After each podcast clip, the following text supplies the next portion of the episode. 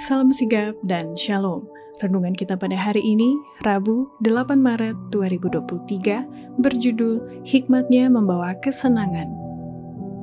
Ayat intinya terdapat di dalam Amsal 3 ayat 17 dan 18. Jalannya adalah jalan penuh bahagia, segala jalannya sejahtera semata-mata. Ia menjadi pohon kehidupan bagi orang yang memegangnya, siapa yang berpegang padanya akan disebut berbahagia. Pena Inspirasi menuliskan yang dimaksud dengan judul renungan kita pagi ini, hikmatnya membawa kesenangan, adalah sebuah panggilan kehidupan yang praktis agar kita bisa senantiasa memiliki sukacita bagi dunia sebagai faktor yang menunjang kebahagiaan sejati dan sarana untuk memulihkan hubungan kita secara vertikal kepada Tuhan dan horizontal dengan sesama sebagai berikut. Pertama, Alasan hikmatnya membawa kesenangan karena agama Kristus mengajarkan pemikiran, perkataan, dan perbuatan dari para pengikutnya haruslah murni, dan kata-kata mereka haruslah mulia dan mengangkat martabat dan mengeluarkan bau yang harum di hadapan Allah adalah maksud Allah untuk memuliakan dirinya di dalam umatnya di hadapan dunia ini.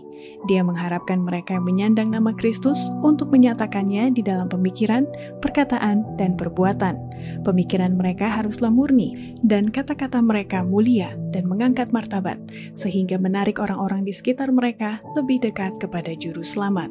Agama Kristus haruslah berpadu dengan apa yang mereka katakan dan lakukan. Setiap transaksi bisnis mereka seharusnya mengeluarkan bau yang harum di hadapan Allah.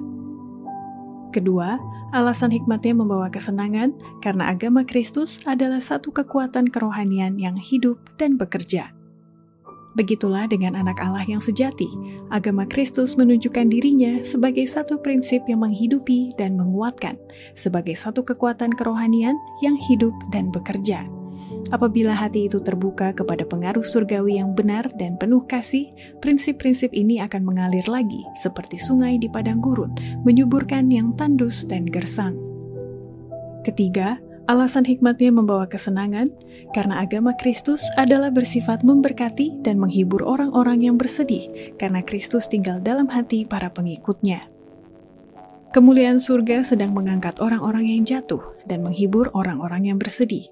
Di mana saja Kristus tinggal dalam hati manusia, dia akan dinyatakan dalam cara yang sama. Di mana ada tindakan, agama Kristus akan memberkati. Di mana itu bekerja, di sana ada terang. Keempat, alasan hikmatnya membawa kesenangan karena agama Kristus adalah tidak mengesahkan kasta sosial, karena semua umat manusia sama dan menjadi sasaran kasih Allah yang dibeli melalui pengorbanan anaknya. Agama Kristus meninggikan penerimanya kepada tingkat pemikiran dan perbuatan yang lebih tinggi, sementara pada waktu yang sama, agama itu menunjukkan semua umat manusia sama menjadi sasaran kasih Allah yang dibeli dengan pengorbanan anaknya. Di kaki Yesus, orang kaya dan orang miskin, yang terpelajar dan orang bodoh, bertemu bersama tanpa ada kasta atau keunggulan duniawi. Semua perbedaan duniawi dilupakan pada waktu kita memandang kepada Dia yang telah tertikam oleh karena dosa kita. Demikianlah renungan kita pada hari ini. Kiranya Tuhan memberkati kita semua.